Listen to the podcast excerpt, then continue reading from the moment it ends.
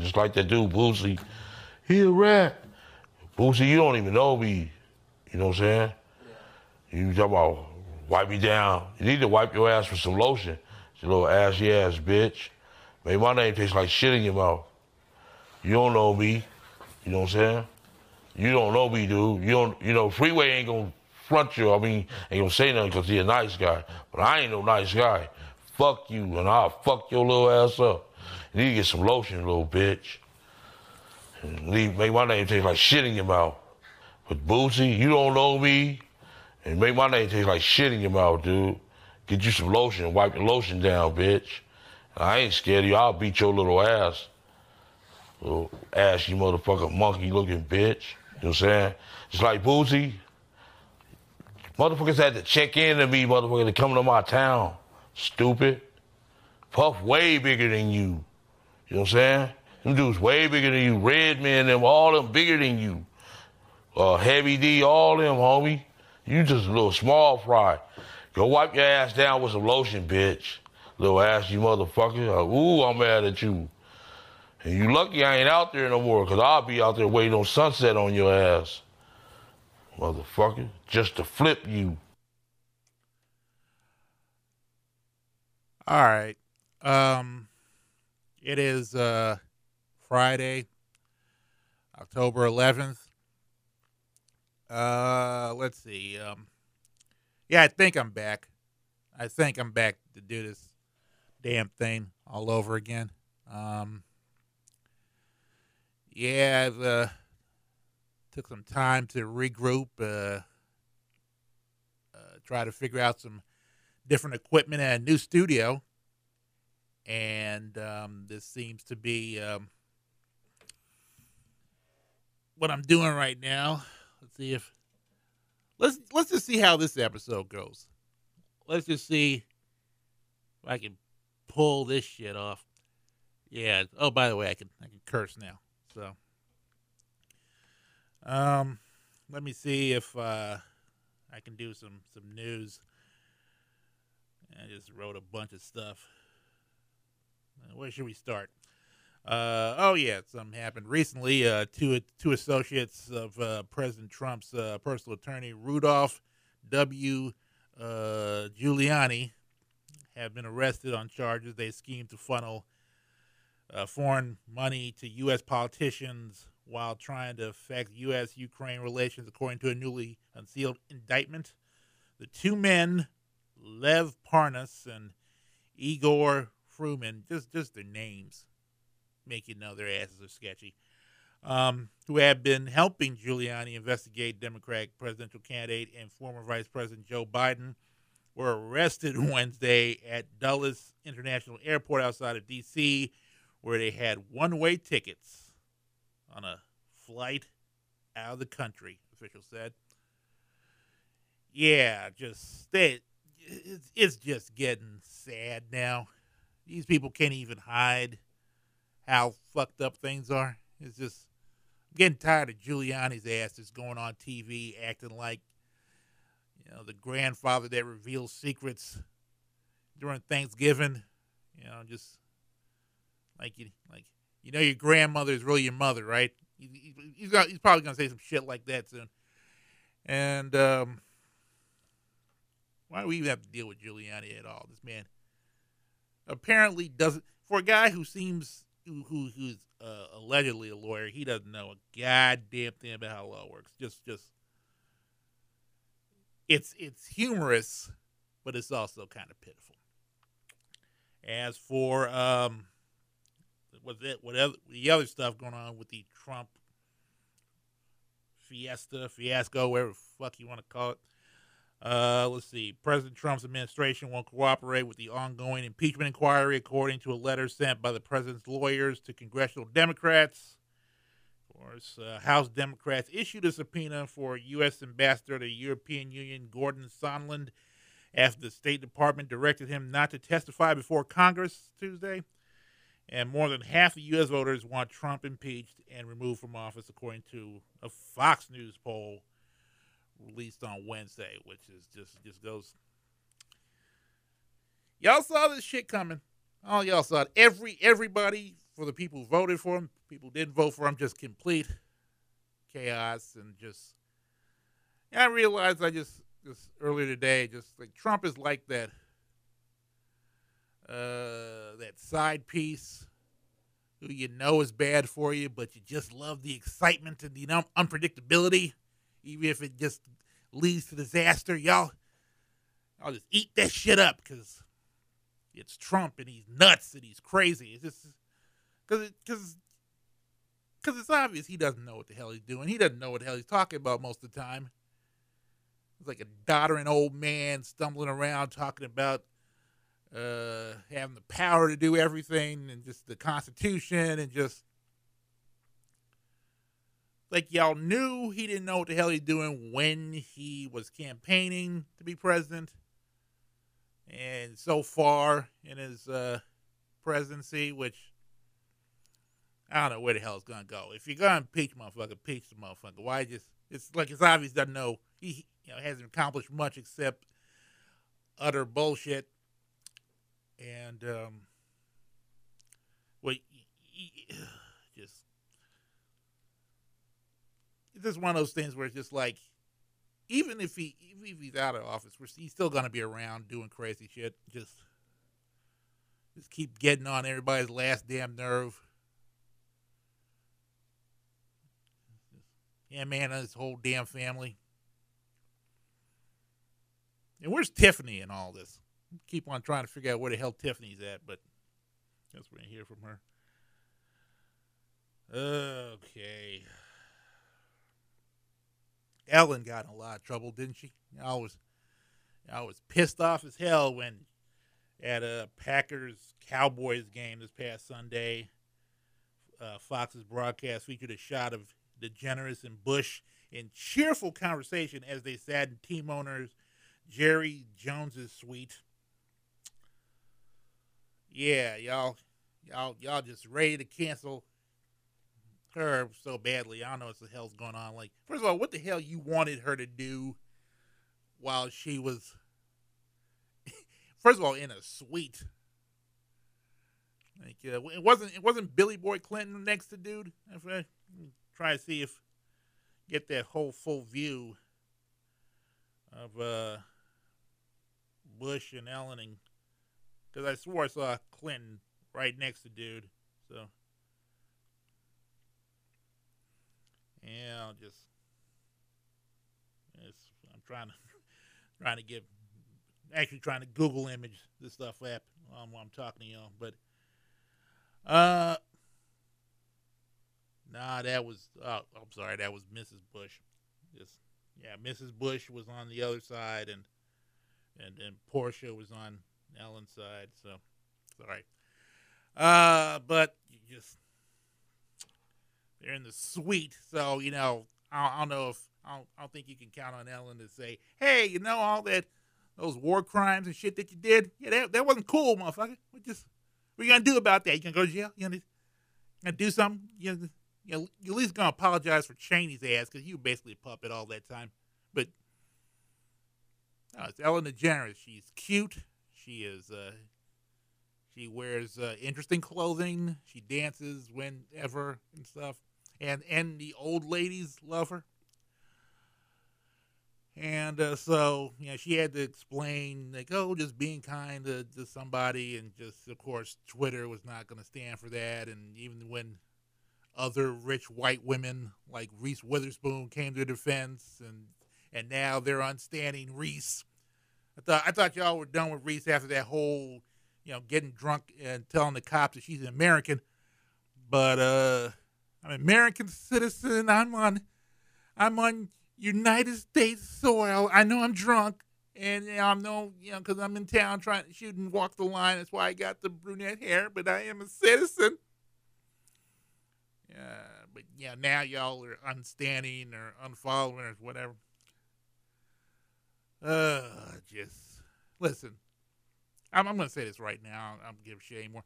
Uh, but uh, rich white, which white people specifically, you know, which white women, you know, ain't really here for y'all asses. Just, you know, the cute, the cute, you know, fun to look at, but just like the, you know, the rich white people. This is, this is what they do. They just hang out and just be rich. just you know, you know what what what what what cares do they have in the world? They're all rich. Just just being rich in, in sweets, just chilling during a football game, probably eating um, shrimp. I hate shrimp and all that, and, and drinking uh, very expensive uh, Dom Perignon. So if you wanted her to to make a big stand, like you know, just I, I refuse to sit next to George W. Bush. You wasn't gonna expect that from Ellen. She's Ellen. She's she, she's happy just to still be on TV working. She did like a whole Netflix special about how she didn't have a career for a while, but now she does. She's rich. So, and, and, and be quite honest, I'm, I'm not saying that what you know what she did was was was just and just uh, all that stuff, but just we all have to deal on a you know regular basis with motherfuckers you really wouldn't want to deal with. Just everybody has to, whether it's at work or at a get together or family reunion and, or some shit, and just and so are y'all gonna just you gonna just gonna be like ah, I don't want to be near that motherfucker, or you just gonna like hey, there's a football game, let's just watch the shit. Just no, listen, we all know George W. Bush did some horrible shit, but just gonna make a big deal or just enjoy yourself. It's just I'm not I am not uh I'm not defending or condoning anything that man did or, or especially anything or uh just what Ellen did, but just like just if I could just I'm once again going back, rich white people. They can all, you know, no matter what they do, they can all just get together and enjoy a game, even though they've all done some awful shit. Because usually, rich white people usually do that. I'm sure there's a lot of. I'm sure that everybody has some horrible stories. Speaking of rich white people doing horrible stories, uh, Matt Lauer. Uh, oh man, just Ronan Farrow is ready. Oh, he the new book is coming out, Catch and Kill uh, next week, and he's just ready to bring some more uh, rich white dudes down. Because um, let's see, uh, his in his new book, uh, in the upcoming book, uh, uh, what, is, what was the name? Uh, the uh, Brooke Nevils uh, alleges that Lauer anally raped her. Oh, Jesus, just anally, yeah, anally, oh, I didn't mean to say that again, but uh, anally raped her in his hotel room at the 2014 Sochi, so, Sochi Olympics. After saying anally raped a bunch of times, I'm having trouble saying where it happened. Uh, Neville says in the book that she had more sexual encounters with Lauer back in New York City, telling Farrow it was uh, completely transactional. It was not a relationship the ousted uh, Today co-anchor who recently finalized his divorce from longtime wife Annette Roque, Roque or something. Okay, uh, penned a lengthy letter in response, saying the encounter in Sochi was the beginning of his affair with Nevils and the first of many sexual encounters between us over the next several months. On Wednesday, Nevils released a statement which aired on NBC Nightly News saying there's the Matt Lauer that millions of Americans watched on TV every morning for two decades, and there is the Matt Lauer who this morning attempted to bully a former colleague in the salads. First off, I don't give a, I'm don't give a fuck about that motherfucker since she, uh, no, no, since Matt Lauer, I'm talking about Matt Lauer here, um, kicked Ann Curry off the couch. That beautiful, wonderful slice of morning heaven. She was just she was always a breath of fresh air in morning for me. Enjoyed uh, watching her, re- listening to her read the news and everything. So fuck that dude. I was, I've always been fuck that Bolton bastard. Secondly, um, if all this is true, then he yeah he needs to go down for various shit, and and because it's you know I'm still stuck on the whole anal rape thing, which is just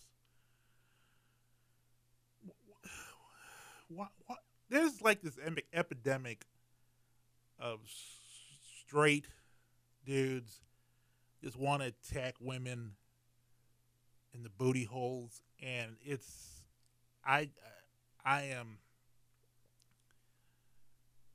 i just can't i just can't understand what just it's all it's like what the what the fuck is going on with that just you always hear about well i just you know just, just reading stuff uh, news pieces that I've done, just like just just hear these horrible stories of anal rape, and just, which, wh- why you do something to somebody like that? That is just like so, especially if it's you know, of course, you know, just non-consensual. Just, in the, I yeah, I can, I can, I just don't understand that. I mean, just always. Um, just in the in the booty hole. Just I mean, just, uh, just. It's, it's hard for me to you know imagine just you know uh, people having consensual anal sex because that. I mean that's that's you know it's got it's it's I, I've never done anything like that because it's just like I have too much sympathy for the other person. Because like I understand like a finger or something like that just to just like you know a thumb, a little you know pinky, just like some some some some tickling and stuff like that. But it's like the whole thing in, in the booty hole. It's just oh, just I just I'm. How do you sit afterwards and just? That's why I I have I have the highest respect uh, for the uh, gay male community you know, these these these men are not um, uh, are, are not weak in, in in any way, shape, or form. I mean, they they take in the booty hole and just there are stronger men than you or I. know, they are warriors, you know, booty warriors and stuff like that. But just, I, I know it seems like I'm just uh, making light of this whole situation, but I'm I'm not because it's just it's it's just fucking horrible that there are these these these straight dudes out here that just feel like you know taking women in the booty hole. It just you you just have no soul when you do that shit. Just the hell is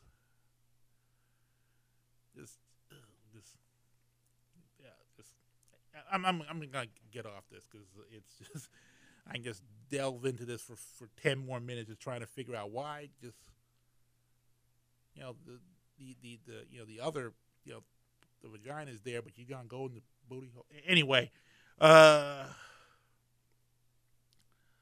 uh something else. Uh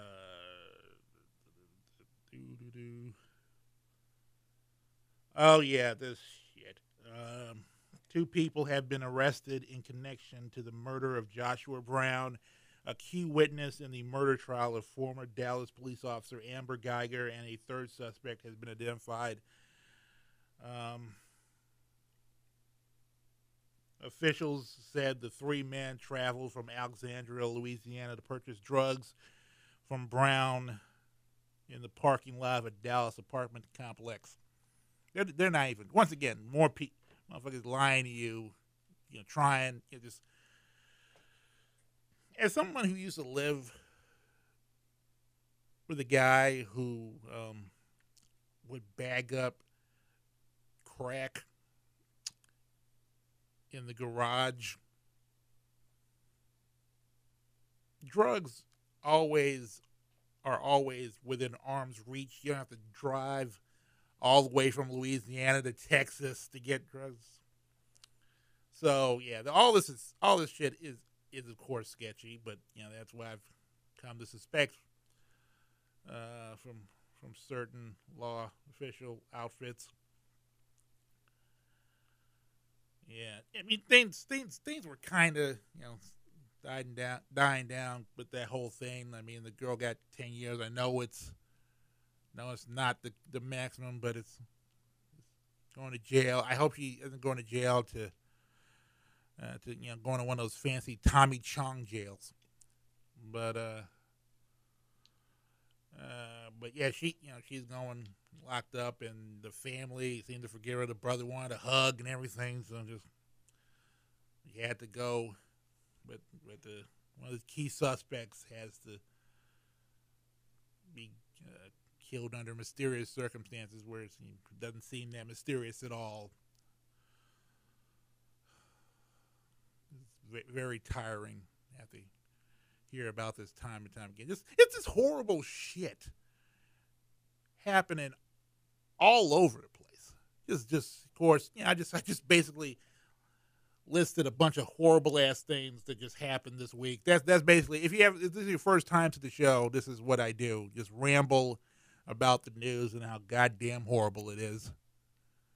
You know, talking about uh, you know uh, this corrupt uh, politicians and corrupt police and and celebrities doing stupid shit and getting easily canceled and and just in booty hole rape, which is well, yeah, I want to establish that you know making light of this is like I think rape is bad, but just yeah, booty hole rape is just a it's just on this whole other level. But um yeah, that's that's basically the point of the show. It's a show where I just talk about bad shit all the time. Hopefully, um, some good will come out of it. Know, we'll just talk about it and just how just hearing like what what the fuck is this guy rambling about and just just rambling about what's out there, and so do I talk about Trish Pate, Paytas or just ah oh, fuck her? Anyway, um, this is uh, this is just the most incomplete show on the interwebs. This is everything is canceled.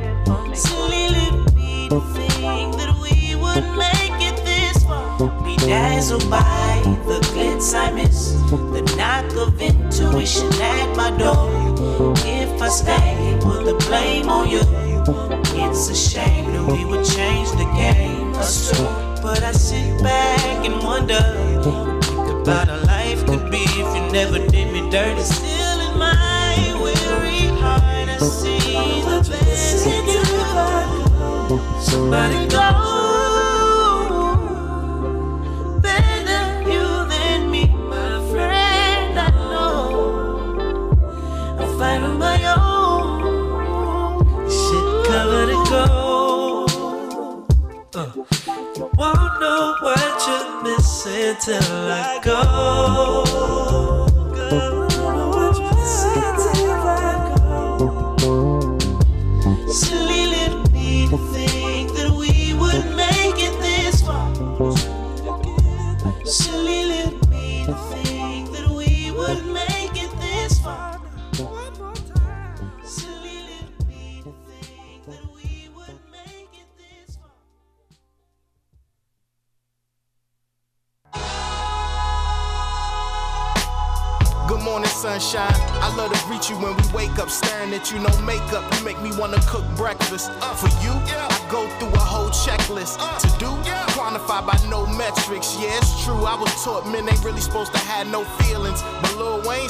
Shouldn't have no ceilings. I was raised on rap music, I'ma need some healing. You appear to have a magic touch. We together, time no matter much. Punch up the data, man, it's rather tough. To stand strong if you ain't man enough. I'm just out here being happy, baby. Why they mad at us? Work ethic and a hard drive, now back it up. Wait, back it up. Effectively ended my status as a bachelor. No more nights getting my drink on. Just wanna get my thank on. Like the incense, put some tank on. Blackness. I can't lie, love is a gamble, but my heart is assured that you can bank on. Break it down.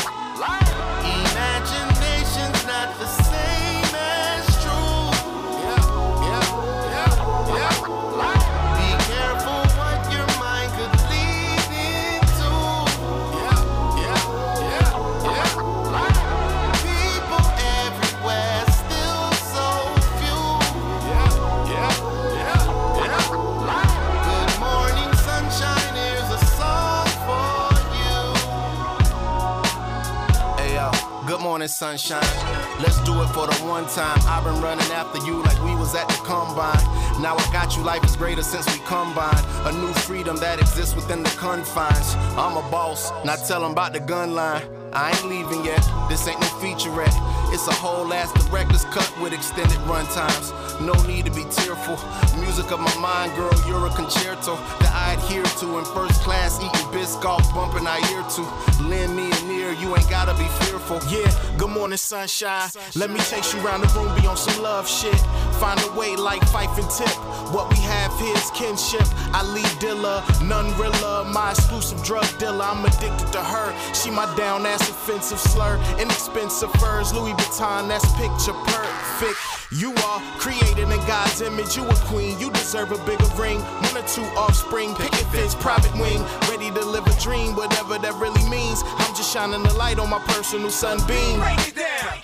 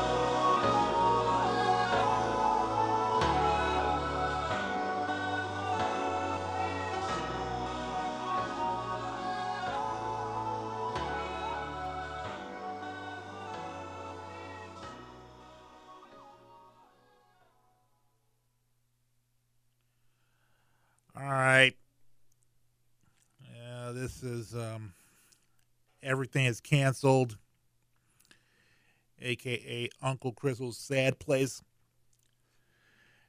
I am uh, Craig D. Lindsay, aka Uncle Crystal, aka Black Larry David, aka Anastasia Beaverhausen, aka, you know what? Just cancel me. I might as well. Just probably might get canceled after that first 20 minutes it did but um this is uh the podcast um uh what you just listened to uh, listen to is a block of uh music that i like uh starting off with uh bobby caldwell. Um the uh the the white guy a lot of black people can't believe is a white guy. Uh that's uh can't say goodbye uh, from his uh, you know what what you won't do for love album, his Bobby Caldwell album, which you know everybody knows. And uh, after that, uh, another white guy who likes to, sing black, and that's uh, Mac Ayres uh, from his latest album, Juice Box, uh, "Shit Covered in Gold." That's the name of the track, "Shit Covered in Gold," featuring uh, Tiffany Gouché. I hope I'm pronouncing that last name right. And uh, closing it out is uh, Little Brother. Uh, they're back together. Uh, Phonte and uh, rapper Big Pooh dropped a new album, May the Lord Watch. I, I certainly recommend you listen to it. That was called uh, Good Morning Sunshine. So there's that. Uh, before we get into uh, this week's guest, let me tell you about our sponsor for this particular episode. Hey, are you a big fan of porn parodies?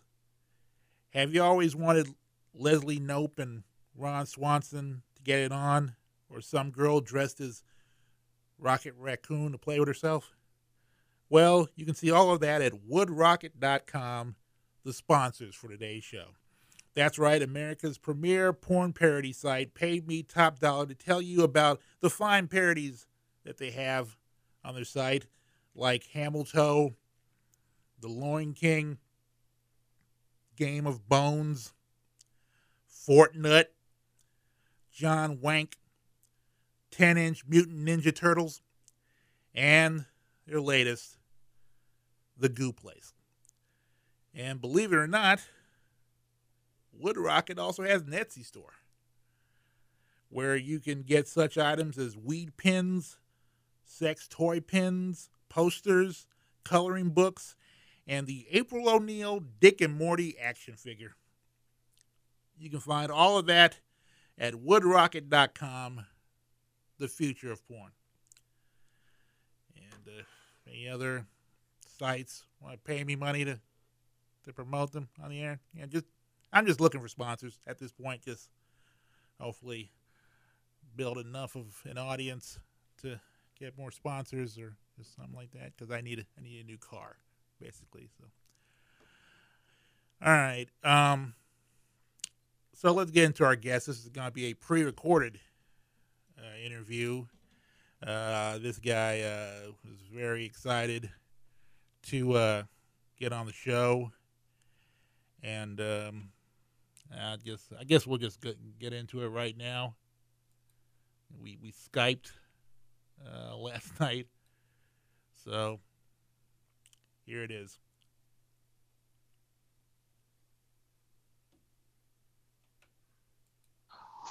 All right. Uh, yeah, we're here uh, with uh, Sean Burns, uh, uh, a very well-known uh, film critic who has uh, written for various publications, including Philadelphia Weekly, The Improper Bostonian, and you can find him these days over at um, WBUR's uh, Artery blog. So, uh, Sean Burns, welcome to Everything is Canceled. Great to be here. I can't wait to get canceled. Well, yeah, it, it'll happen eventually. I can't believe it Um, hasn't yet. If you had actually yeah. recorded that the last time we talked, it would have been the end for both of us, I think. Well, well, here's the thing. I did record it, but since um, it was just like a FaceTime call, and for some reason, the, the fine people who make iPhones just decide automatically to uh, to cut out the the audio. So, so, um, so yeah, so that so that happened. So so there's there is a, like an hour conversation, but there's just no audio. So, so it might be for the best. I mean, we can. yeah, that, that that left me despondent for a while. to see if I, ever did. I just figured out how to start using the the uh, the the boards and the equipment at the at this media hub. So hopefully this will go this will go out during the weekend, so you can tell all your friends uh, that that you're on this fine program, whatever the hell it is. But um, but uh, yeah, just uh, well, you know, because the last time we spoke, we was like getting ready for uh, the fall movie season and all the stuff that was about to happen.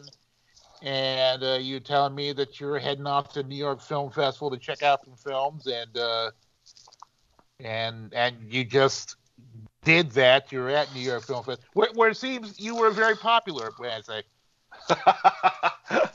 oh, I don't think I'm that popular. You overstate things. I did think people you know. roll?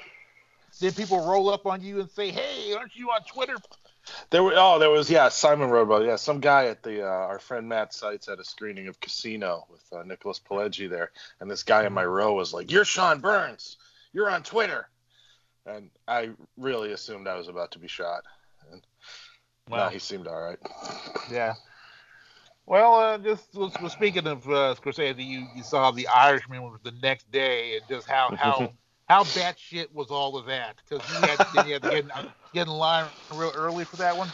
well yeah that was insane that was uh, like Matt said he probably wouldn't have planned the screening the same way because starting a three hour movie at seven o'clock the night before with a Q and A following and then you know we had to start picking up uh they started seating at eight o'clock the next morning for the irishman Yeah. so there was just a lot of de niro and joe pesci saying fuck in a 12 hour period for us but um it was and there were uh, projection problems at the casino screening so the q&a didn't start till like 11 Yeah, because was because wasn't that in on in 35 millimeter?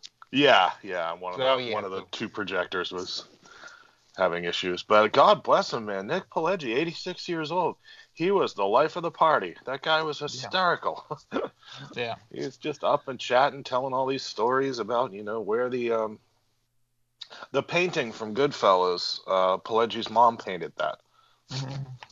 and that was uh, that's where that whole scene came from. That was one of his mother's paintings, and now Yeah, it's just hanging in his office. And whenever uh, whenever people come over, his, his kids' friends come over, they all want to take their picture with the painting. Yeah, very very popular on T-shirts. I think. yeah. yeah, I know. so- I, I should have worn mine. I'm kicking myself. And the next day was uh, the Irishman, and of course, uh, you know, uh, and well, well, before you get into all that, I mean, afterwards it, there was uh, De Niro and Scorsese and Pacino and Pesci, and I'm guessing you were moist throughout a lot of it. I say it was like my Mount Rushmore just came to life and started saying the F word a lot, you know? Yeah, Oh, it was great just being in, you know, the same room with all of them. And, uh, you know, it's exactly what you, you'd expect. You know, Pesci didn't want to answer any questions. De Niro doesn't talk. And, you know, Pacino and Scorsese never stop talking, but Scorsese makes sense. Yeah, Al, he's he's off on his own thing. He's he's yeah. He's always off on his own thing, and uh, so I mean, just I don't know if you you want to give us your brief take on uh, the Irishman.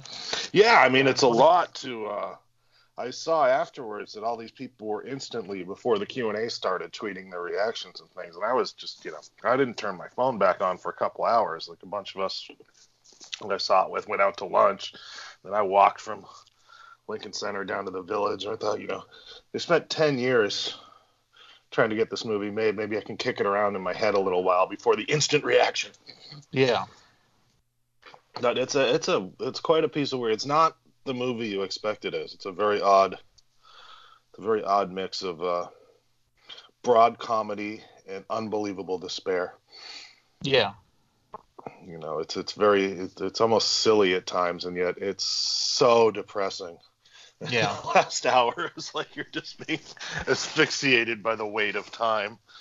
But, uh, and of course, my old uh, I got to see my old NYU professor, and he asked me what my favorite scene was, and I said every scene with Al Pacino, and he Yeah. said this is the correct answer.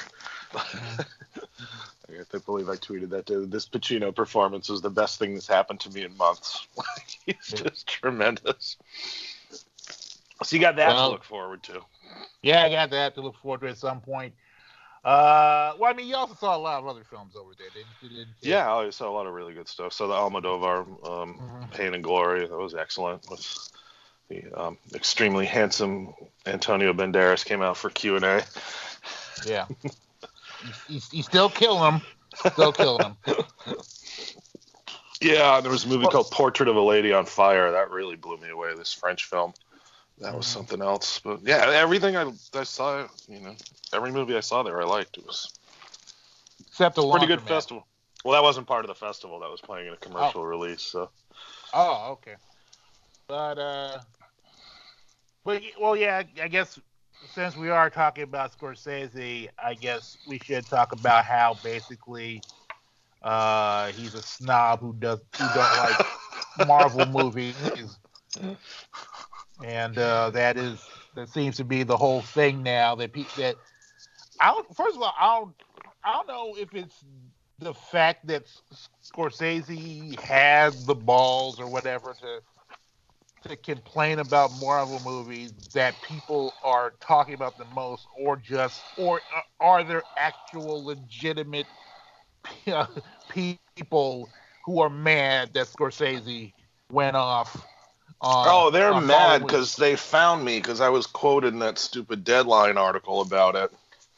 So my phone was basically useless all weekend with these little pants pissing babies crying. You know. It's, just yeah. I just did another podcast about this last night. It's the dumbest controversy, uh, film-related controversy we've had in a while, and that's really saying something. I mean, you know, to say that Marvel movies are not the, the, the cinema of personal expression, I mean, I don't think you even have to say it, right? These are factory products. It's like buying bologna or something, you know? It's the same. The directors aren't even allowed to frame their own shots. It, it, it's, it's it's it's one of those things where it's just because like I'm doing this thing right now where I just turn my phone, try to get off social media on the weekend so I can just read. Yeah, well, I, I can do that.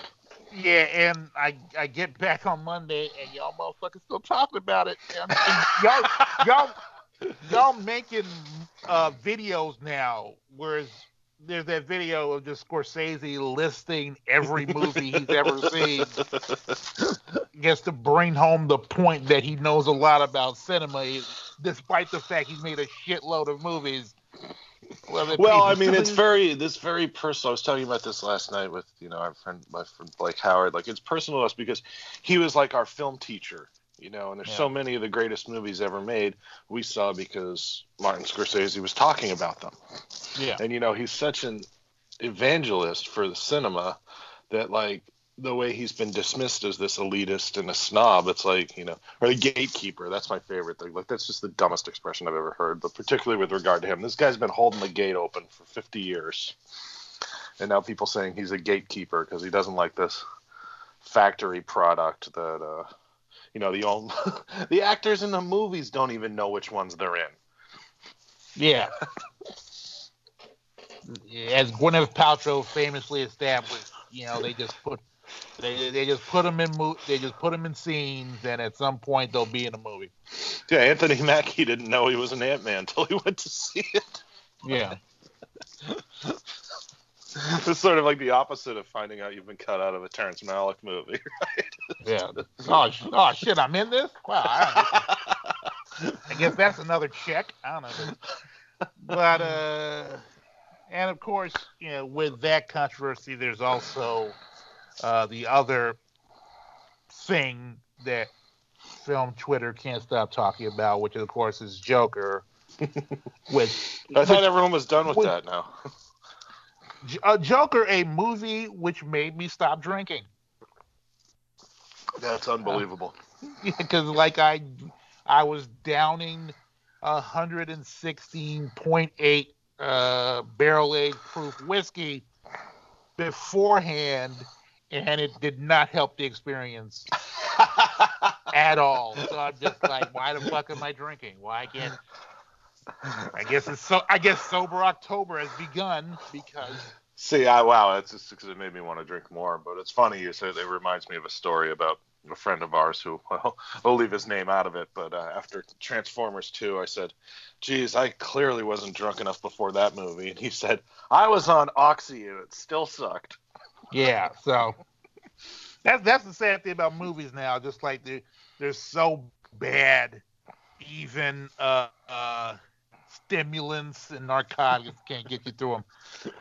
Well, the Joker was just, just- such a nothing. We've had this months of relentless like drum beating between like the winning a Golden Lion and then everyone deciding that there's going to be mass shootings at every theater showing it. You know, going into that fucking theater, like I've had an easier time getting on planes Yeah, and going in for the. And it's such this safe corporate nothing burger of a movie that has zero to say about anything.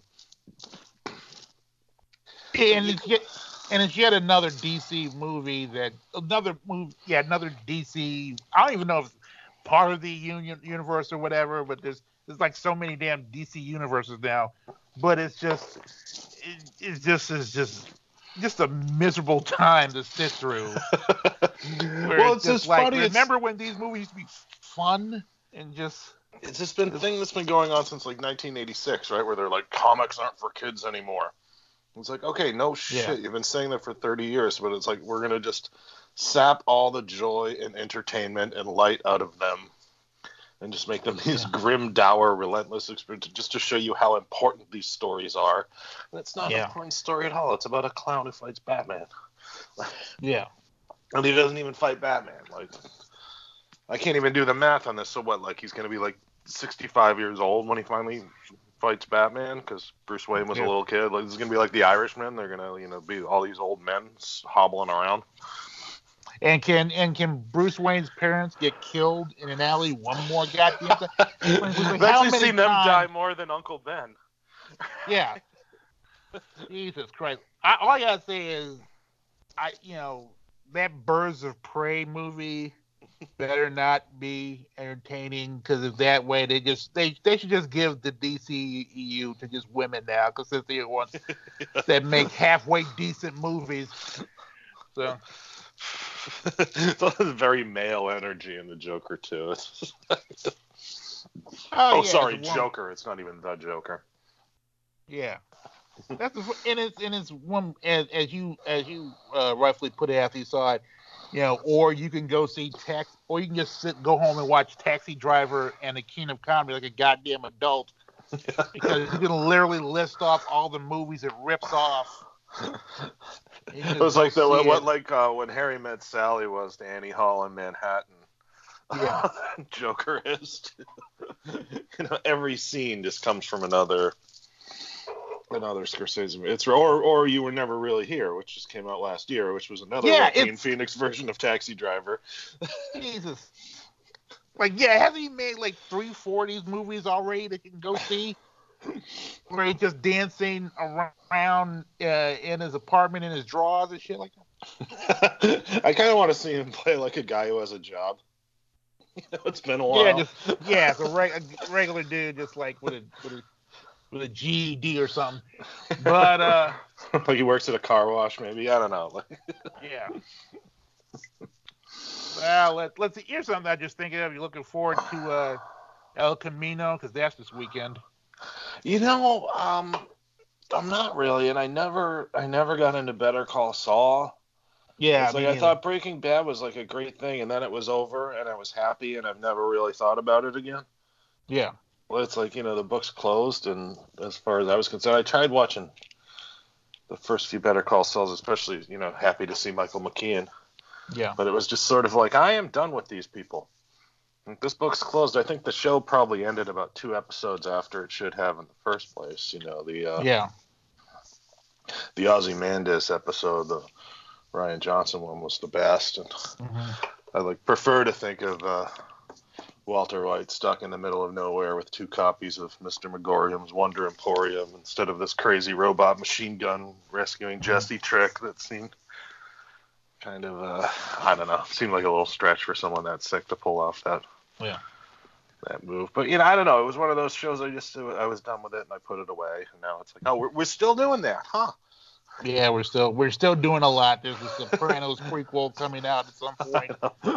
Like Jesus, Well, I, I, I have, you know, the story with that is he had a script about that era in New Jersey, and so, you know it couldn't sell, so you know put put young Tony Soprano in it. yeah, You know, it a yeah, make it a prequel. You know, it's all about wait, wait. the, the the Newark riots, and it was like, well, if you put you know Christopher's dad in it, then then you can get a fat budget where It's, it's, it's just amazing. Just like just we're getting this. It's it's. I'm just thinking like we're getting such a kick. Our culture's get- getting such a kick out of canceling people, but not TV shows anymore. like TV But really, shows has anyone really been- Does anyone really even get canceled? Like, who's really gone away? There's been like, you know, Louis C.K. is still around. I mean, I guess Spacey's not working, but you know, there've been very few effective canceliza- cancellations. I, well, I think it's just like people just love to say it. Yeah, Yeah, this, this person this person's canceled. And I'm just like, I don't think so. It's like, the worst thing that happens, there's like that Gillis guy from SNL who will go on to be a right wing martyr and opening for Nick DiPaolo for the rest of his life. You know. Yeah, Like it was actually better for that guy's career to not get on the show Mm-hmm. than if he just, you know, had to gut it out in the background of three unfunny sketches where movie stars come in and play all the parts that the cast used to play.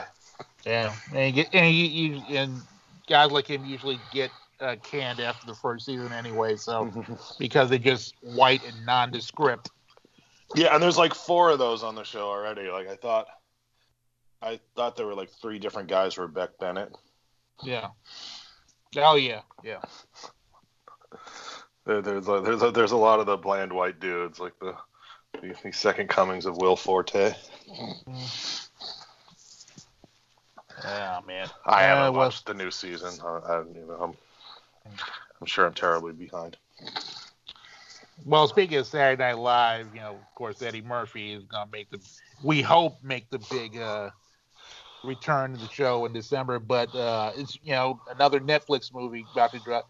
Uh, Dolomite is my name, which is uh, I I I I went all the way uh, to the Alamo Drafthouse in Katy, dealt with a a, a, a very um a very strange Lyft driver to go wondering where his ex-wife is. And he uh, and, and this I went over to Alamo and um yeah I I enjoyed it uh yeah I enjoyed it immensely. I it's funny I everybody's uh, you know saying that Eddie Murphy's back but you know, of course uh the the big story of that movie is uh, Wesley Snipes right? coming out of nowhere and you know the deal with that, right? He was just written as a straight man. yeah yeah And Wesley said, like, no way is Eddie going to be funny, and I'm not going to be. And so he just came up with all that random shit. So, Accione. That was the best time I've had at the movies in so long, man. That was just pure enjoyment. Just the positivity, the good feeling you leave with. Like we all just kind of kind of sail out of that theater. It's, it's, there's a couple movies like that and uh, Takashi Miike's First Love, which Oh yeah, that was surprisingly like I know I I know I've seen this movie like three four times, but like when he did it, he was just so hilarious. Just Yeah, that was because oh, this is just true romance. Cool.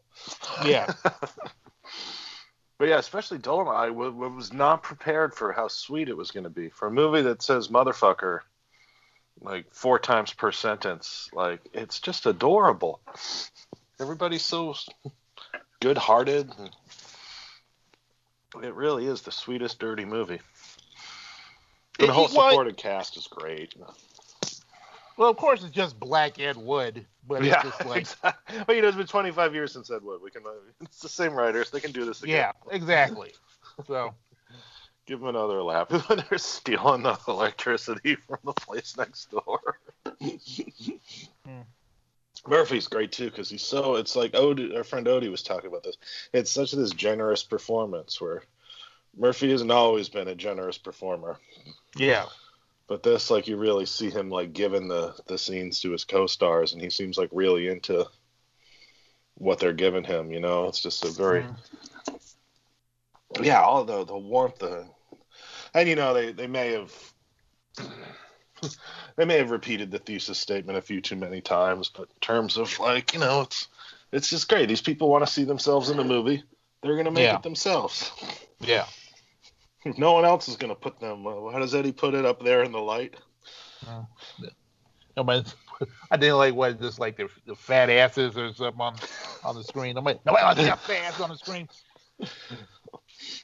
It, it's crazy because like a lot of the more interesting movies, I guess we should, we could get into this, uh, or at least the movies you and I are liking these days are coming out of Netflix hmm and just they still haven't figured out the way of uh, you know letting theaters play the damn movies and then it coming later to netflix i'm just like it's like the same thing it's, it's just like the same thing with the whole uh, sony marvel whatever the hell going back and forth where just like y'all can't find a way to make this where just like everybody makes money at the same time. It's like Well, the good thing around where I live is that so it means all the shitty AMC and chain theaters will refuse to show them, but all Yeah. the really good independent theaters that I love that know how to project movies properly and have nice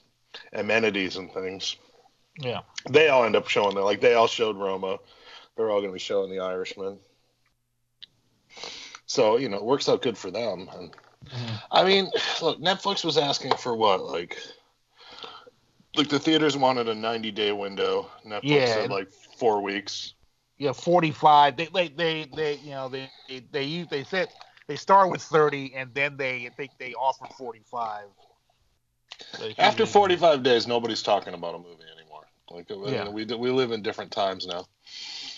Yeah. It's not, you know, when it used to when like when I first opened that movie theater I used to run, and Shakespeare in Love played for like seven or eight months.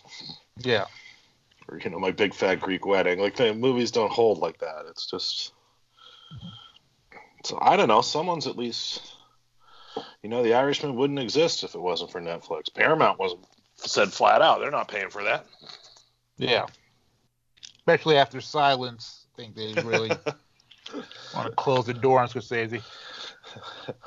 you know, they sort of closed the door before that movie even came out. Exactly. Yeah. Just like That was just something like Brad Grey left them with that they were trying to scrape off their shoe, mhm. fulfilling the barest minimum of contractual obligations. yeah. So I don't know. I don't. I'm, I'm not on board with the Netflix's evil contingent. You know, I mean, I, I prefer to see movies in theaters, but again, because of where I live, I can see movies like Roma and The Irishman at really nice old-fashioned movie theaters. I mean, usually it, it's like for uh, for me down here, it's always like it's either Alamo or some you know one of those fancy ass theaters that offer you a pillow and a comforter. And it costs you like twenty five dollars, and I'm like, I'm not doing this shit. It's like this. I just want to see a matinee price movie, but uh, I've never had. I've never been to an Alamo. I've never given them a dollar. I've had issues with their their former unofficial spokesman in the press. yeah, Um, I just don't understand the idea of these like meals in theaters movies. Like that, that just like grosses me out. Like I'm trying to watch, like I'm at there, you're trying to watch Silence, and there's like this guy next to you eating ribs. Can we like just focus on the film and like not have nachos delivered unto us for at least two hours? Well, well, that's you know, that's the way of trying to bring uh, people in the theater, boo boo. Where it's just like, you know, just you, you uh, can build know, a restaurant in the theater and then you can go and talk about the movie you just watched. You don't have to i mean i just can't imagine being at the end of the movie and then getting a check and trying to figure out the tip. Well, just, yeah, that's that's you know, of course, it's, it's like people need a lot more than just the movie to go see a movie nowadays. They want to act, they want to give, they want to act like they're at home while they're watching the movie. So that's why they, they got uh, the reclining seats now, and that's why you got uh, people giving my uh, waiters uh, giving you uh, onion rings or whatever the hell or whatever and it's just that you know that's all part of the whole experience. You just want to feel comfortable. Maybe take off your take off your shoes like Margot Robbie, and just yeah, just I keep, if I if I see one more video, just is off top, is kind of related, but one more video of a person in an airplane uh, with their feet kicked up, their bare feet kicked up, like swiping on an iPad or whatever the hell they're doing. It's just like you're in a contained vessel. I always think That- of like when Mad, when Mad Men when they got like the airplane contract and you know, airline travel represents luxury and glamour and you know there was a time people would get dressed up in their best clothes to go get on a fucking Mhm. plane. Da- David Alan David Alan Grier used to have a, a, a bit about that in stand up where he talked about you show up in your Sunday best and the students just look like Playboy bunnies and the, the pilot the pilot looked like George Hamilton and just now just nasty as hell and just the bathroom. Oh yeah, my friend said like yeah, he's like you know, he's, when he was a kid, like his mom worked for TWA and he used to fly everywhere. He said it used to be so glamorous, and now it's like going to the fucking registry. it's Yeah. just miserable when I have to get on a plane. I, Going I, I do it as shit. yeah, I Oh, do it as seldom as possible. Mhm. I'm also Well- just old and I don't like going anywhere. I don't want to get on anywhere because I'm fat and know I'm going to have to get one of those goddamn seat uh, seat belt extenders. Oh yeah, Yeah. Yeah, I'm all, I know I'm going to be in in, a, in like economy or business class, something like that. And the seats are too damn small.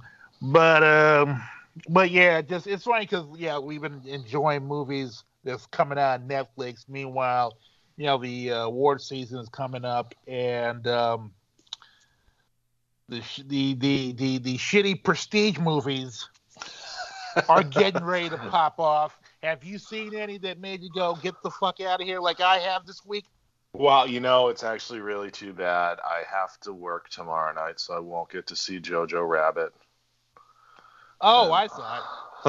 and I would say this would mean that I would never have to see Jojo Rabbit, but you know me, and that I enjoy a cocktail or two, and I'll and the disc will come to my house at some point, Yeah.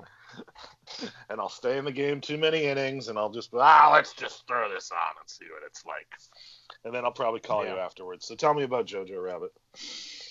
Oh, it's a lovely little film about Nazis, about how cute Adolf Hitler is, and it's just like it's funny. Like the first fifteen minutes were kind of funny, and then the rest of the movie happened, and just like like, do I have to be here for all this? So Hitler's the kid's imaginary friend, like he's a Yeah. kid. Yeah, he, he he the kid literally wants to, you know, uh be a Nazi and hang out with Hitler. And so but uh just like there's other things keeping that from happening. And uh, uh Sam Rockwell's kind of funny in it, but uh the whole the rest of it is just it's one of those things where it's just like it tries to it, it's it, it, it tr- it's I I, I tr- was thinking about comparing it for Life is Beautiful, but it wasn't. But Life Li- Life is Beautiful was, was at least like earnest and sincere with its shit, with its bullshit. Like this And they of those, fucking killed a guy at the end, you know. It wasn't like yeah. Well, I mean, people remember that movie differently, I think, than it actually played out. Yeah, but it's just like, but that kind of happens too. But it's like it's one of those. It's it's it's uh you know since it's this Tai Taika Waititi, if, if Mhm. that's how you pronounce it, he tries to go for like the whole uh stylishly quirky angle along with it. So it's just like it's it's, it's, it's like this weird mesh of uh just uh uh quirkiness and uh and seriousness.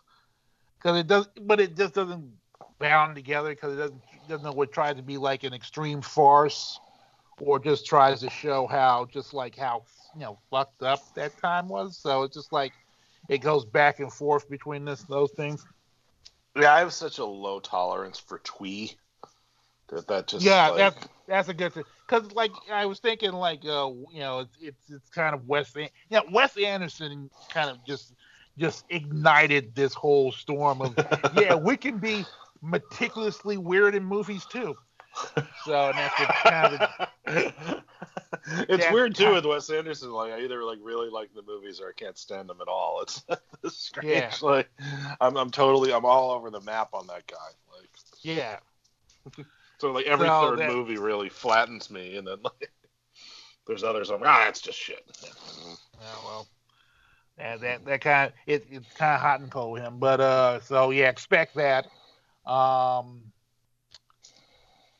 yeah, I saw Harriet. Oh, how was Harriet? I couldn't go this afternoon. at all. It's like the lifetime version of uh, the Birth of a Nation. I was actually shocked when I saw the director's credit, and then I got really sad when I when I was watching the trailer. It's it's yeah, this it's you know it's it's one of those movies. It's almost like one of those, one of those movies that dares you to talk shit about it because of course it's about slavery, but Well, I certainly wasn't going to say anything. yeah, well, you know. But, but you're from Boston, so you could have. But uh, well, yeah, I could have around here, but not. yeah, well, yeah. this is going out to the rest of the world, all right. exactly. But uh, just yeah, that's the thing. Like as you said, it's like you know, Kasi Lemmons directed it. It's like Cynthia uh, Revo is is, in my opinion, one one of the more um, if I can use the term elect- electrifying electric electrifying uh, actresses working day. Like whenever she's in something, it just like he brings this uh, raw energy to it that just makes it uh, fascinating to watch. But uh, it's Yeah, I mean, a- Lemmons, like Eve's Bayou is fantastic. it's such a it's such a dull prosaic production where it's just like she's Harriet Tubman, and she's just fighting the good fight and everything, and just like, and there's this like this this this this evil uh fucking the the, the plantation owner always after her and shit, and it's just like, yeah, god damn it, just The trailer um, gave me a very 90s TNT vibe. yeah, Like it just had that kind of uh, that kind of modesty of scale and I don't know. Yeah, I was I was really surprised to. You know, she's made some weird movies. yeah. Oh man. well, I'm not certain. I'm you know I'm sorry I couldn't go, but I'm relieved I don't have to write about that one because being the white guy from Boston giving Harriet a bad review that would that would serve nobody's interests. Oh, but you know, that that's that's happening. Did you see the Natalie Uh, Portman um, Space Madness? No, no. I saw Gemini Man instead, which is Oh. just, which is like another example of. You know, it's funny. Like Walter Chaw, he was on Twitter saying that kind of like it was Ang Lee's second chance to do another Hulk movie, and I'm like, yeah, just, well, holy shit, it was a Hulk remake. got- got Clive Owen. Yeah, the funny I thought this was like I thought it was gonna be like a, a science fiction movie where old Will Smith goes back in time to stop young Will Smith, but turns out the big twist is that uh, young Will Smith is actually a clone. yeah, they give that Yeah. away in the trailer. Yeah, Oh, oh, well, I, I, he's I like, you made a person out of a person. Yeah. Which is- I just don't think it's that impressive in terms of like you know de aging Will Smith. He kind of looks the same. You know, Yeah. Like you really want to show off the technology, like Mickey Rourke. Could you imagine if it was like Angel Heart Mickey Rourke coming to kill the guy from the wrestler? Like that would be wild. I think that'd be something only you would be interested in because I don't know if anybody would give a shit about seeing movie, another movie with Mickey Rourke in it. But yeah, it's that you know Gemini Man and just like uh, just maybe maybe just like it's one of those things where you just I you know from the trailers you just get this idea of it like oh this is what this is and then you go see it and just like oh it's it's this but it's it, it's just this. It's like movies. That's that's the sad thing. Like I I am not enticed to see any of these a lot of these major uh, studio movies where because it's just like it's, it's it's hard to remember the last time a studio movie really surprised me. Mhm. You ever feel that you feel that way now? Just Yeah, like, why I the mean, fuck for you the still go part. to these? I mean, it's hard. That's why, you know, again, going back to like the Marvel thing, like I don't write about half the superhero movies I've seen because I feel like I've written this review 20 times already. You Yeah. know, they're all, it's all kind of the same and they're all, everything's the same structure. Mm. I mean, I, I like uh, October. I was saying to my editor the other October is my favorite month for uh, movies because that's when all like the weird shit they don't know how to sell. They kind of like, like this is when the Lighthouse is coming out. Yeah. like everything they don't they don't really know what to do with. Or, you know, here's the whack job at Natalie Portman astronaut movie, which is just garbage, but uh,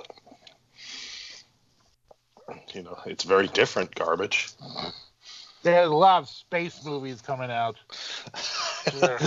people Yeah. like Ad Astra and Lucy Sky. I mean, like the whole Apollo thing. Like that's the anniversary's over, but they keep making space movies. when uh, the lights came up after Lucy in the Sky, my, my friend I was sitting with turned to me and said, "Well, I take back everything bad I said about Sad Astra," Yeah. Which was interesting. I don't know. I never liked these James Gray movies as much as I feel like I'm supposed to. But Well, he made a couple that I, I that I will ride or die for, but just like I don't, I don't know the rest of them. But uh, what? we got Two Lovers. Is, it seems very uncharacteristic of his too, because it's not a genre movie, and it's Yeah. you know he hasn't really done any other kind of contemporary romances like that. Mhm. There's a movie where Joaquin played a guy who had a job, right? Yeah. he was he was slightly askew, but that's that's a full funny thing. It like Gwyneth Paltrow and uh, Vinessa Shaw was like he had to choose between them. That was the whole thing. Oh, it, that yes. Oh man, I'm I'm not looking like screen like you you got you got screeners. I got screeners. Start. I got Netflix screeners. Uh, I love that they said Netflix screeners of like movies that are already on the service. Like I, I have Yeah. you, I have them already. Yeah, just in case. But uh just so it's it it it it's starting, man. It's starting. We're gonna have to look forward to all this uh, all the uh the, the movies coming out and then We got the Clint Eastwood movie out of nowhere, you know, that he's Yeah. started, was shooting in June that he's just done with already because he's Clint. yeah. And that's gonna show up at some point and then we're gonna have to deal with all the awards and yeah, see who's gonna host it this year and No, they're they're Like- they're, they're sticking with the no host thing. I was thinking on the house. Oh, lovely.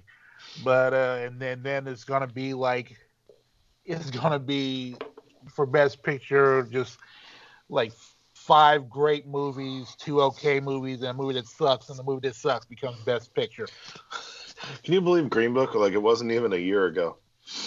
Nobody talks about that movie. oh, it's over. Nobody. Who the fuck talk? Why? I know nobody that likes it. I know nobody that told I that told me anything about it after they saw it. Nobody rolled up to me. you don't know said, enough old white people because they love Green Book. Old white lefties. Well, I I moved. I, I was of- surrounded by them in that theater. I was sitting near people who gave that movie five stars, not four, five. Well, of course, I moved out of North Carolina, so I guess that's I'm I'm with all the, dr- the dregs of, of society here. But uh, but yeah, that's the thing. Just like like why do we have put ourselves through this shit every year, where we we we come up with a list of movies that we like, and those are the ones that nobody that that really that really doesn't matter come award season. I mean, and we've seen and you you and I we both we both seen uh good movies this year. Yeah, there've been a lot of good movies this year. There's not like good like award season movies yet, you know. Yeah. And it's, it's and it's kind of like this disappointing thing where it's just like, well, yeah, we know there's good movies out there. We can tell good movies, but will anybody go see those movies? Like, cause it's it's I, I always find it to be a thing. I was just talking to somebody today uh, about a movie that came out in 1996. They didn't know anything about it. Is this is is is there, is there even a call for you know, it's like it, it seems people seem to be interested in movies at all these days. No, it's like they talk about the TV shows, right? Yeah, exactly. I think we talked about this last time, where it's just like where people are just bin at home binging stuff. Which, and I, I've been thinking myself, just like I used to watch TV all the time. I wanted to be a TV critic where I grew up, and now I'm just like afraid to turn that motherfucker on because there's too much and it's overwhelming. Yeah, I can't it's sort watch of it all. very. I, I don't watch many shows. I watched. I actually just watched it before I watched The Deuce, but you know, I'm also of that like old fart then where I like one episode a week, Yeah, and if you drop 13 in my lap at once, I have no idea how to manage my time with that. Because everyone's going to be talking about it at different times. It's not like, can you believe what just happened? And it's like, oh wait, well, where are you? and you yeah, know, there's that, there's that whole thing where it's just like, oh, just you know, they're just talking about spoilers and just Right, and then I feel guilty because I haven't, I'm not caught up with them, and they can't talk about what they want to talk about around me. And like, it's kind of just nice when the show's on Sunday and you can talk about it on Monday at work or something. You know? yeah. And there's one Is at a time. Like, I mean, if I, I don't think I could watch James Franco's double meatball routine for more than an hour at a time. But when it's just an hour, I enjoy it. And then also, and we we talked about this, like, how do people have the time to binge watch all these shows? hmm Just like, just, Oh, they don't watch movies anymore. I guess. That's Yeah, I guess, and then they don't have families apparently. So just like,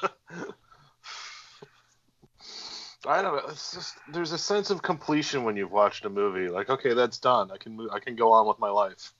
yeah, Whereas, you know, I don't know, it just feels like homework when they drop all these shows in your lap at once. I'm like, I'm not getting through 13 episodes in a weekend. Like that's I work weekends first of all. Second of all, I, I I start to hate a show if I watch too many episodes in a row. You know, because you just Yeah. It was like when I used to uh, when I was a kid and I liked a writer, I would just start reading all of their books Mhm. until I didn't like them anymore because I recognized all their little ticks and repeated phrases and words and things. And you know, you burn yourself out on this stuff. And then I think also also like some, you know, just a psychological effect that it has, where it's just like you have all these shows in your, these episodes in your possession, and you there isn't uh, just because when I would I remember back in the olden times when I would watch a show, I would mull it, you know, mull over for that week and wonder how it was going to pan out the week before. Like I come up with scenarios yeah. of just what the hell is going to happen next week, but it's just like, like you don't have to do that anymore. It's here now. So it's just, Yeah, I mean that was the fun thing with The Sopranos. I would watch it like all three times it was on that week, yeah, and you know, and especially like for a show that was so loaded with symbolism and things you can only get like the second time around, it really benefited from repeat, and, and the character humor also just benefits from repeat viewings. You know, that kind of it's the kind of gags that the more you know the people, the funnier they are. yeah, But I mean, I couldn't imagine just because I used to tape them for my sister and I would send them to her in Maine, and she would just like chug them all in a weekend because she you know, she had to see what happened next. And I said, ah, I can I can never do that. Yeah. And that turned into the dominant business model. So what the fuck do I know? Hey, I used to like the three years in between popular movies and their sequels. You know, I thought like when Lucas kind of settled on that three years between Star Wars films and Mhm. things, like that seemed like a nice break where you don't have to, you know, you get really excited about the movie, then it's out, then you know, and then you get you know the video release and you're excited about it, and then by and then eventually you can get excited about it. And now everyone's doing two or three movies a year, and it's like, well, Jesus Christ. yeah, yeah. Oh, jeez. oh, I forget. I keep forgetting we have another Star Wars movie. Yeah, there's that thing. Just not looking forward to that at all. But, but yeah, and that that would explain why. Because because uh, these days you write a lot about. Um, I'm afraid to say old movies because I think I said that once, and people just like, hey, you know, that that movie's not old or whatever. But but it just, but you do you you you are doing what I like to call uh like Michael Sragow duty. Uh, I'll take that compliment. Thank the you. The Artery blog where you're just like concentrating more on writing because uh, Boston has a lot of, as you just said, a lot of great theaters like the Brattle, the uh, Coolidge, you know, Somerville, all these, and then you got the Harvard Film Archive and, and the in I love that you they- know all these theaters and you. because because you because you you know because you have those theaters I over there and I envy the fact you have them and I have we have this shit, but uh. but yeah, because but but you've written about them and you've written about all the events and the uh, film retrospectives that they have and uh, uh, just you know all the people show up and you know I guess when whenever Harvard do like some big tribute to Julianne Moore or something you've written about that written about the movie she's done and just No, it's And- so great. Like going to like a midnight show at the Coolidge of some old movie, and there's you know it's packed. There's like 400 people there. Yeah. It's just, uh, I mean, it's really fun. I saw Yeah. Blue Velvet a few weeks ago with a bunch of people who hadn't seen it before, and holy shit, well there was this dude in the back that was just screaming, like, just Wow. like, oh boy, oh, hey Hank Hank Hill was at the screen of Blue Velvet? That sounds like who was there but uh, I- you know, I like, I don't- you know, we like, we Okay. grew up with that movie. We know that movie so well. You forget what it does to people who haven't watched it before. Yeah, yeah. you get you get to see it through fresh eyes. It was really special just watching them like, what the fuck is going on? And just I, I should I should say in like uh, here in uh, Houston, Texas, there is the Museum of Fine Arts. Houston, Marion, Luntz have that, and but in Rice Cinema, and of course we have in Alamo and all that stuff. But just like we, it's there isn't a huge market for that kind of revival um, programming retrospective programming as it is in Boston. I mean, how would you? Well, it's the colleges, Explain- you know, it's Yeah. a college town, so it becomes the. I mean, it still is. Knock on wood, it's still the hip things for kids to do. You know, not so much the anything that's more than thirty years old. You know, the Hmm. kind of go to the Bogart movies, and it's not nearly as crowded, but. But you know, there is still. I mean, there's like a scene. There's like people you get to know. You see the people at the movies all the time. It's nice. It's a, you know, you're all staying up way too late, watching Roadhouse together. Oh yeah,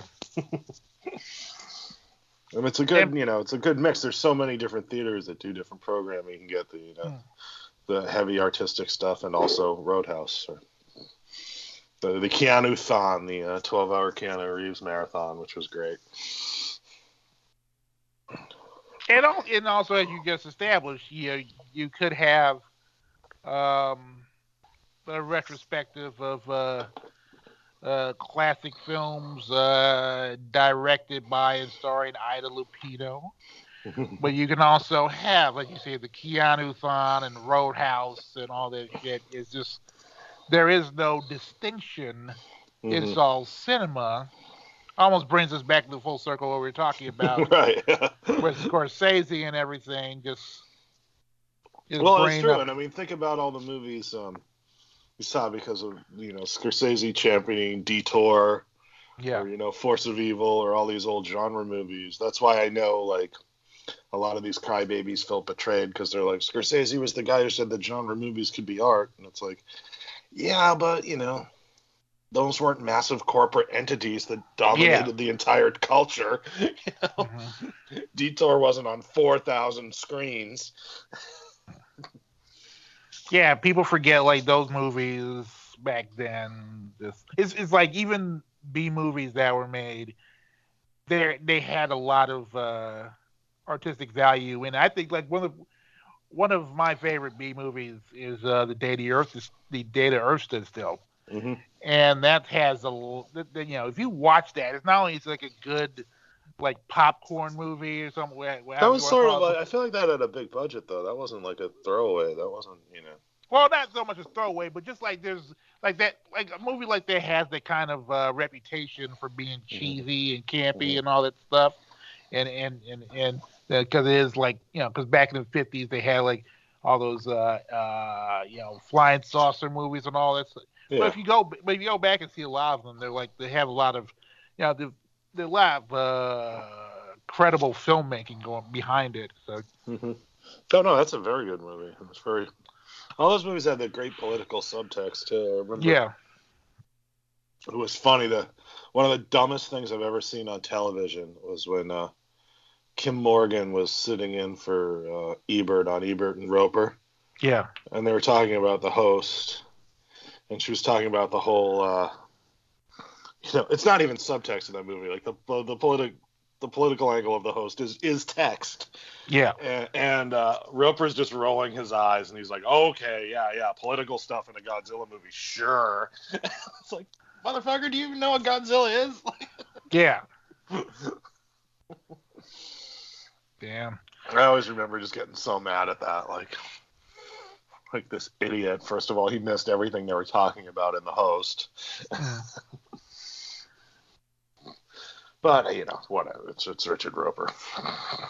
And we we won't get into any of that because I know you you you and him have some kind of relation uh, animosity, which I just oh, I know, and it's gone. There's no evidence of it anymore. He deleted it from the internet, but that motherfucker name searches himself on Twitter. Yeah, He's really angry at three o'clock in the morning. Aren't we all?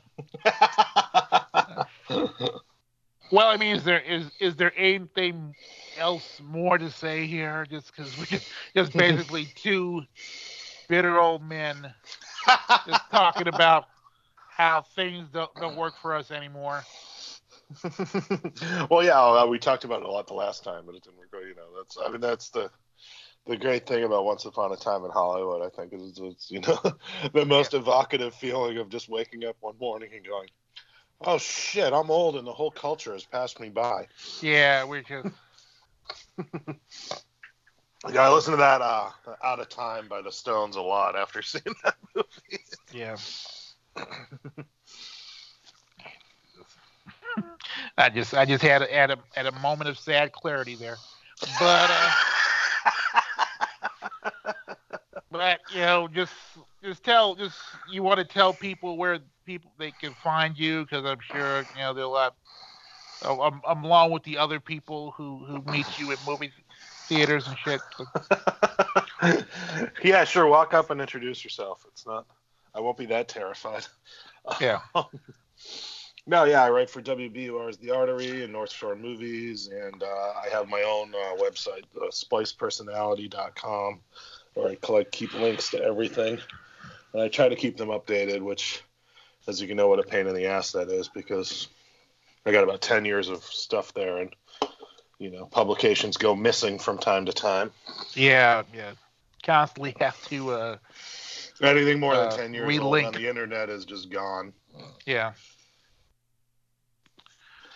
Uh well. But uh but you know, well just thank Well, it's you great for- to have you back on the air here. I'm looking forward Well, to um well we'll see what happens with this shit here. Like cuz I I'm trying to see how I'm going to go about this, but hopefully uh you know you'll you know this this episode will drop and you'll tell people and it'll be all and you know your fan base will pick up on it just the, my just fan see what it- base. You got a fan base, nigga. Don't be so tired of shit. But, but yeah, so. But uh, thanks for uh, taking the time to talk. Uh, so, hey, it's always a pleasure, sir. and just let me close this out here. All right, that was uh me and Sean Burns talking about movies and just being old. Uh, so um, hope you enjoyed this episode. Um, you can reach me at all my various medias at Uncle Crizzle, U N C L E C R I Z Z L E. I'm on Twitter, Facebook, uh, Instagram, still on Tumblr apparently. Uh, not on TikTok. Maybe one day get on TikTok, but not not today. All right, so until next time, this is uh, Craig D. Lindsay saying, Sarah Huckabee Sanders, you, me, and a big ass tub of tar- of parfait. You know, like that that middle school parfait that they used to serve you during lunch. That's